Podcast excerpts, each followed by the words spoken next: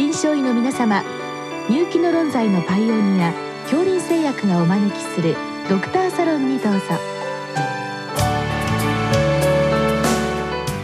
今日はお客様に桑野共立病院整形外科部長浜田純一郎さんをお招きしております。サロンドクターは順天堂大学教授池田志学さんです。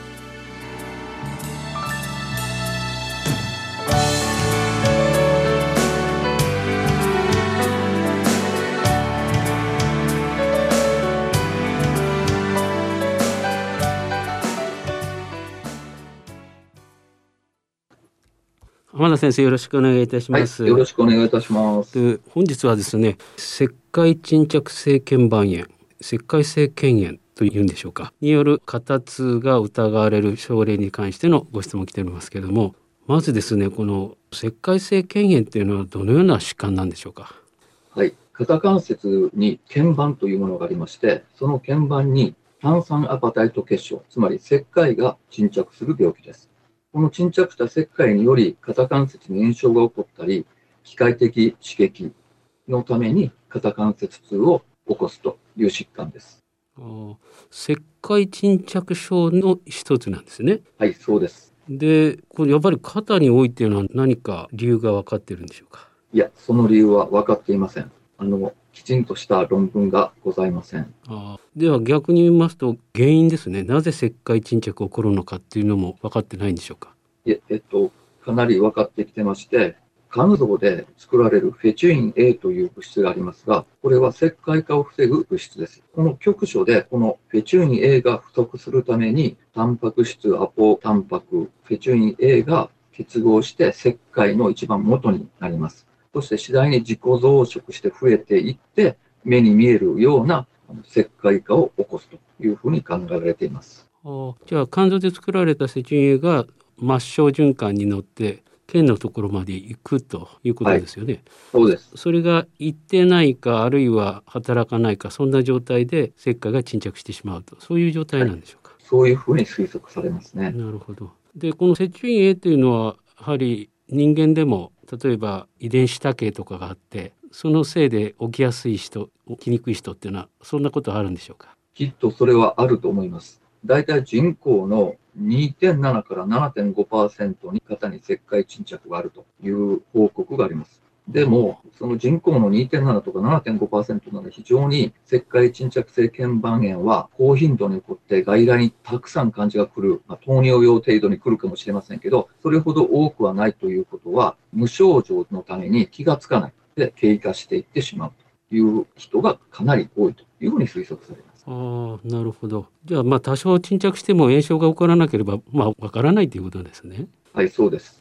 での起こしやすい年齢とか性別はあるんでしょうか？はいあります発症年齢はおよそ40歳代から50歳代です。平均52歳で、女性が男性の4倍ですから、明らかに中年の女性に起こりやすい病気ということが言えると思います。どうして女性なのかというのも何か情報はあるんでしょうか？いえ、それに対してはきちんとしたデータはございません。ですから私自身も何でかと問われるとよくわからないというふうに答えます。なるほど。でも中年女性ですから何かホルモンバランスのこととか。はい。エストロジェンが減少しますんで、そのエストロジェンと関係しているという可能性はあります。じゃあ男性だとどうして発症するんだということになって、そこを質問されると、また答えられないということになってしまう。あのご質問の症例は64歳男性ですよね。ですからまあ多くはないんでしょうけど、まあでも男性でも生じるということですね、これ。はい、その通りです。でまあ痛みで多分受診されるんですけれどもどのような症状が起きるんでしょうか？はい。例えば足の親指に起こる痛風の発作。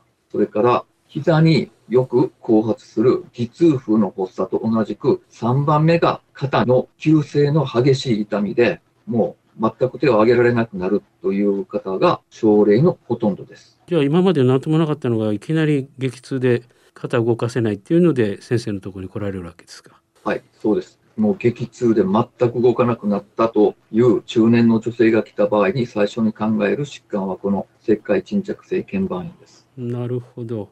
それでまあ急性期はそうなんでしょうけどそれから何回か繰り返していくという場合とかはい。あの、例えば3ヶ月、3ヶ月、3ヶ月と何度もずっと続くような症例もあります。それは亜急性期と言いまして、大体7%を占めます。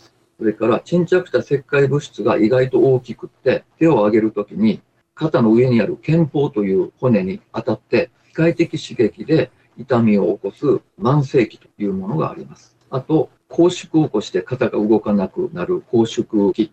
こういうふうにいくつかのタイプに分けることができます。それからまあ症状がない方もいらっしゃるでしょうね。はい、症状のない方もいらっしゃいまして、おおよそ10%ぐらいが外来でレントゲンを取って、まあ、肩が痛いと言ってきましたけども、切開はあるけど、切開が原因ではないという症例が多々あります。あーなるほど。じゃあ単純に石灰が沈着してるからこの疾患であるということでもないんですね。はい、あの、切開を見つけたらすぐ肩切開性腱炎だというふうに診断をつけないで、そうではないかもしれないと言って診察をすることがこの疾患の診断のポイントです。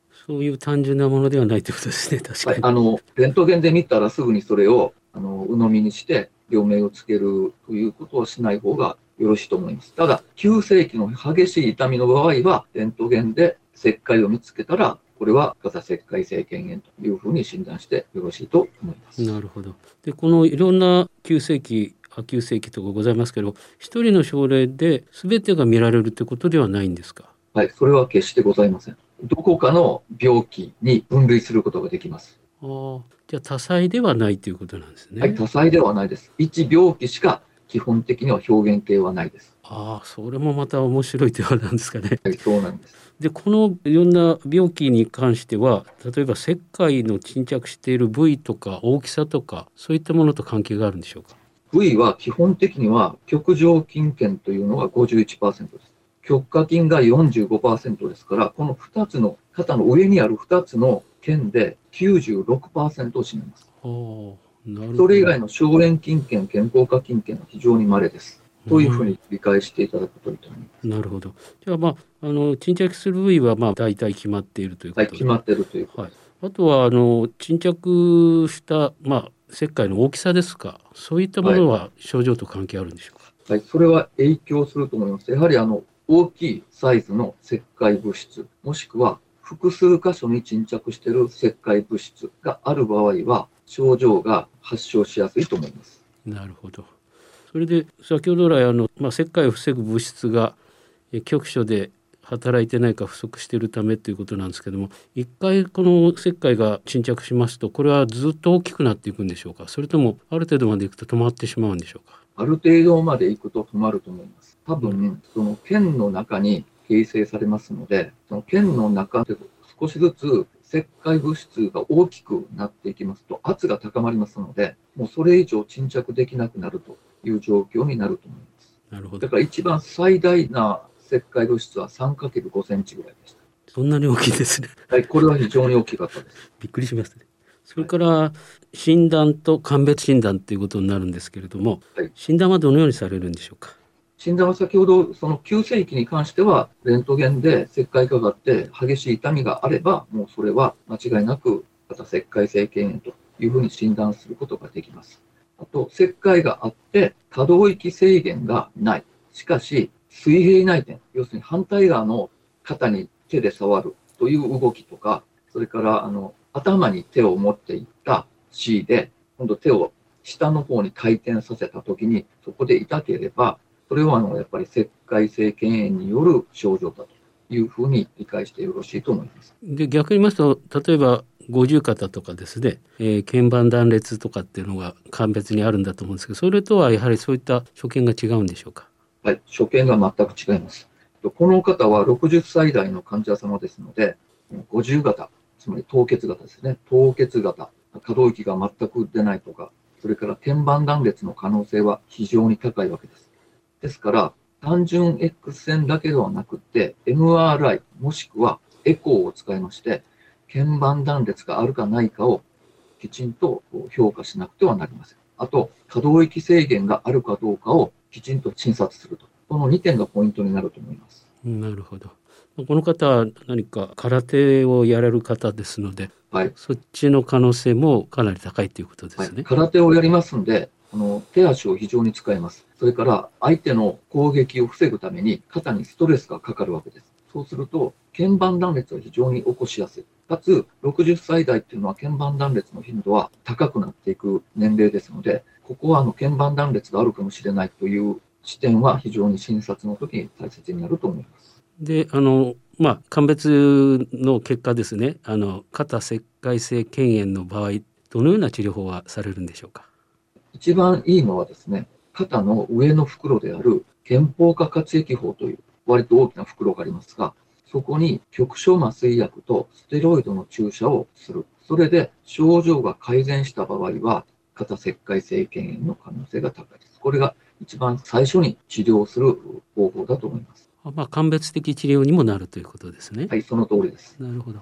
で、その場合は、あの、石灰がどのくらいの大きさであるのかとか、そういったことの影響はあるんでしょうか？はい、影響はあります。えっと、石灰の大きさが1センチメーター ×1 センチメーター以下であれば、その局所に針を刺して、石灰の大きさをちっちゃくすることができますけど、1×1 センチメーター以上の場合は、それはかなり困難になりますので、外科的に摘出するという、まあ、手術治療ですね。を選択した方が短期間で効率よく治せると思います。もう最初にあの局所麻酔薬とステロイドを注射してまあ良かったという患者さんでもやはり時間が空いてしまうとまた痛みが出てきたりということなんでしょうか？はい、これが完全に1回の注射で良くなる方もいらっしゃいますし、また再発して再診される方もいらっしゃいますので、ここはそれぞれの患者さんによっていろんなバリエーションがあると思います。なるほど。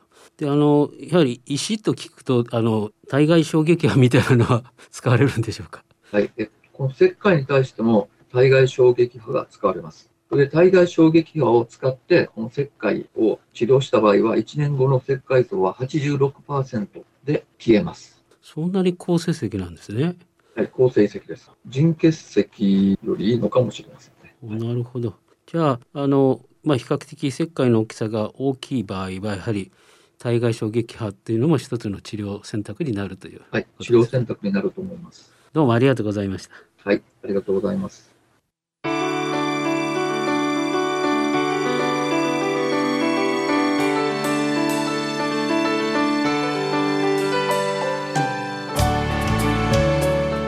今日のお客様は桑野共立病院整形外科部長浜田純一郎さんサロンドクターは順天堂大学教授池田志学さんでしたそれではこれで恐林製薬がお招きしましたドクターサロンを終わります。